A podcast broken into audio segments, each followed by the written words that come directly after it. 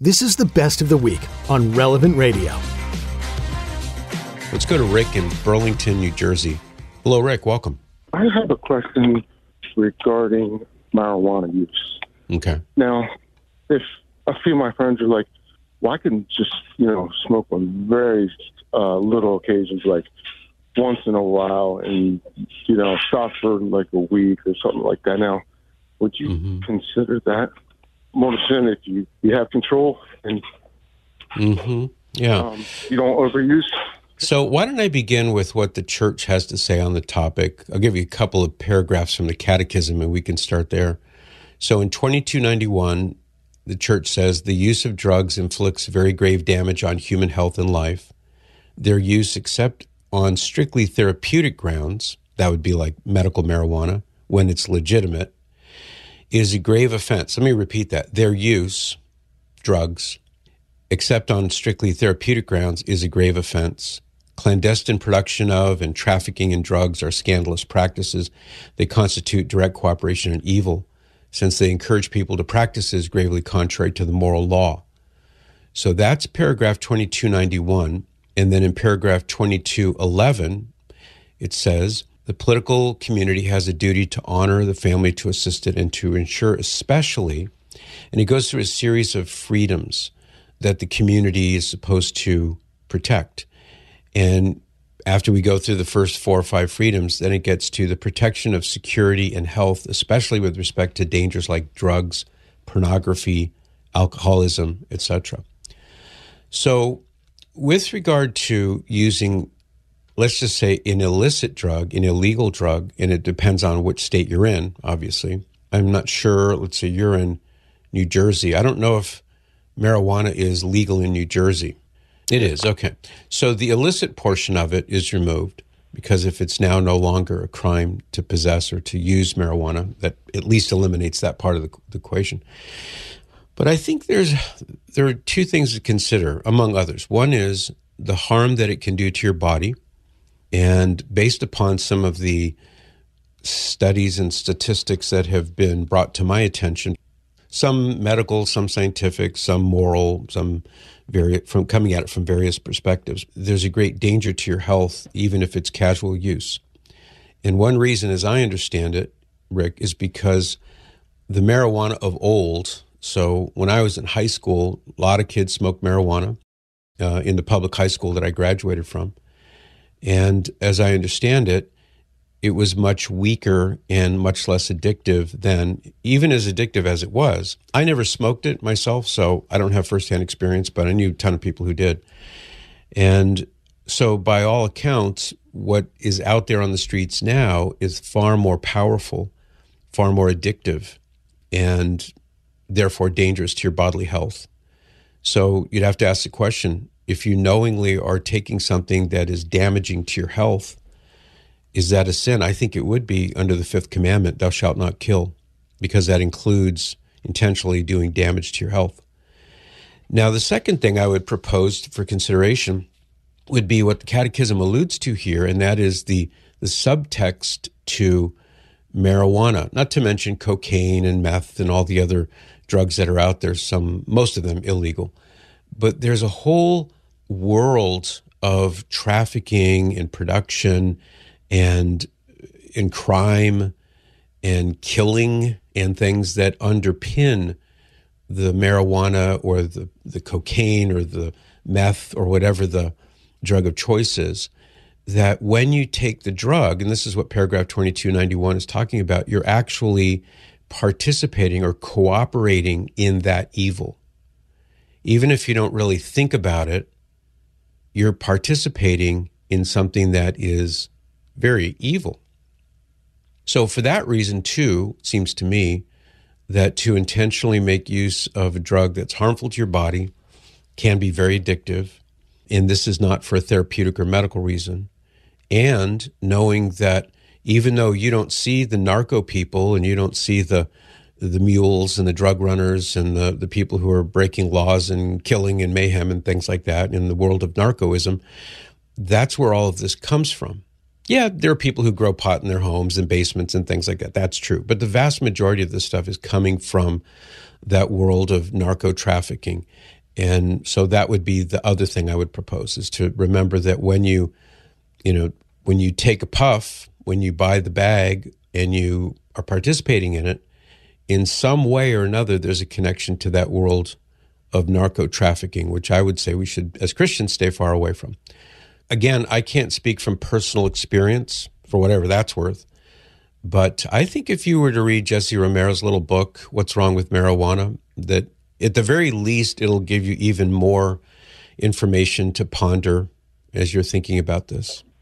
You're a lifesaver, Patrick. Thank you. You're welcome, Rick. Thank. I don't know if that's true, but thank you. Appreciate the compliment. I just don't. Here's my thing. I'll put all my cards on the table. This is just me. I don't see the allure. I don't get it. I just don't see the attraction to it. Now, you know, some people swear by it. They love it. They want that and more. I just don't I don't get it. Uh, let's go to Todd now in Madison, Wisconsin. Good morning, Todd. Hey, uh, um, as to your uh, question, what uh, was the or what is the allure for uh, for marijuana? Mm-hmm. Um, I think it's always been that uh, for the most part it was illegal, right? Mm-hmm. Uh, but even in where it's not, it's still just kind of seen as the uh, social drug of rebellion. Mm. That's an interesting yeah. angle there. Um, can you expand on that? I mean, not to try to put you on the spot, but did you ever, did you ever toke? Did you ever use marijuana? I did once, like back in, uh, I was maybe, I was maybe a freshman or sophomore in uh, mm-hmm. in college, and uh, it didn't do anything for me, but uh, um, it's just one of those things that's just dumb.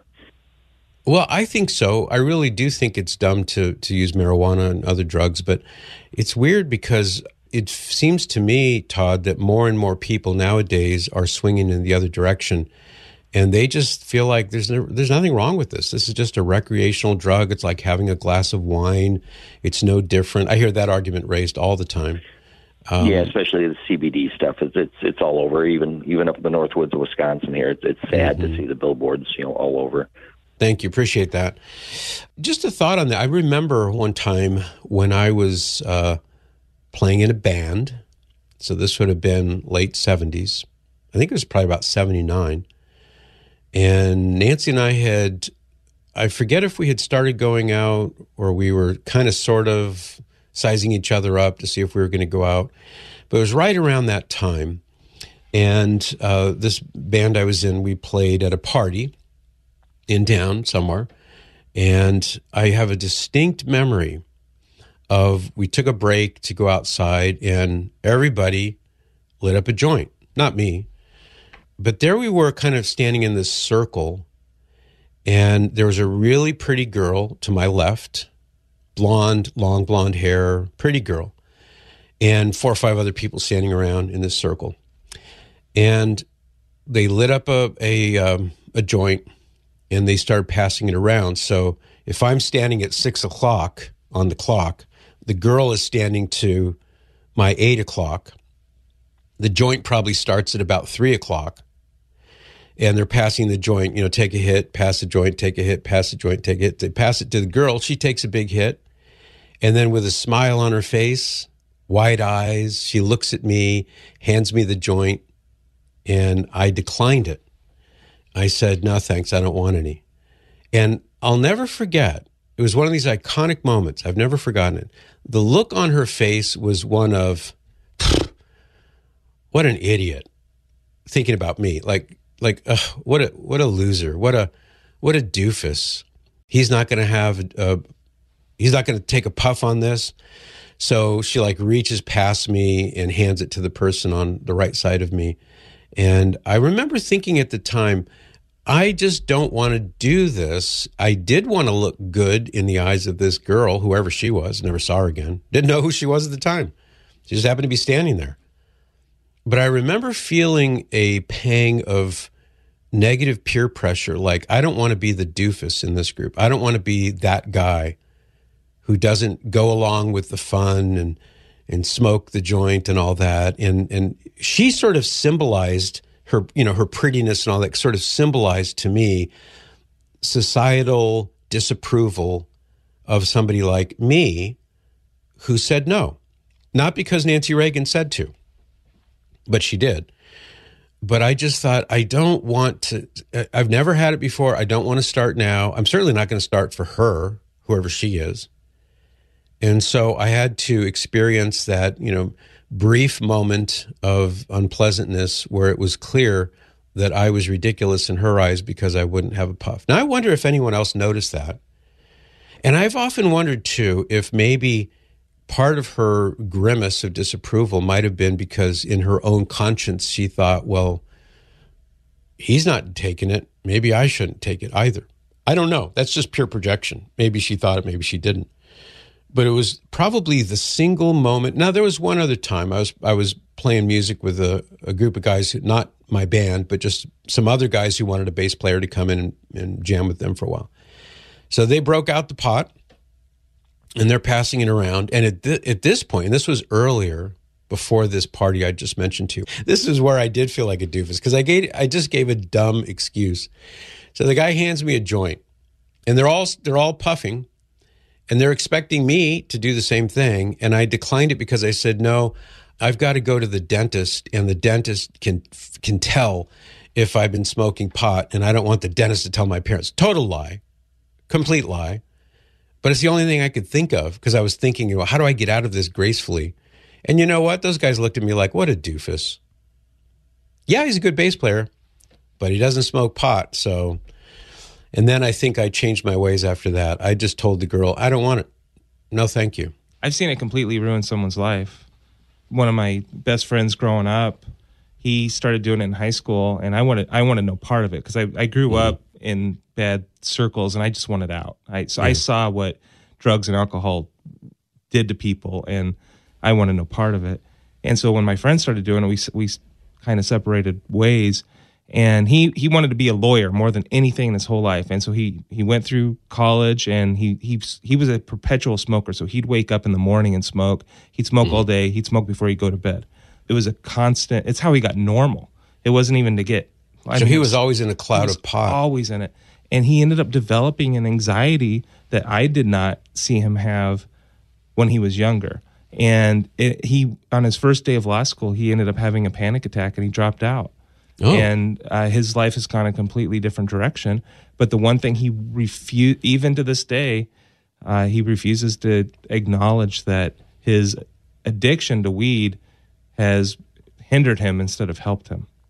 You know, that's a good point. I've heard that story many times about how when people get sort of sidetracked into pot, that for some of them, they just never really climb out of it and then they wind up kind of the proverbial 35 year old in the basement playing video games all mm-hmm. day because he just doesn't have any any drive. I know that's a stereotype, but I think there's some truth to it. So, well, good for you, Cyrus. You've done good. You've done real good. Uh, talk about pot. This poor guy smoked a ton of pot. I miss Tom Petty, but he died of a drug overdose accidentally. Just say no to drugs, kids. Just say no.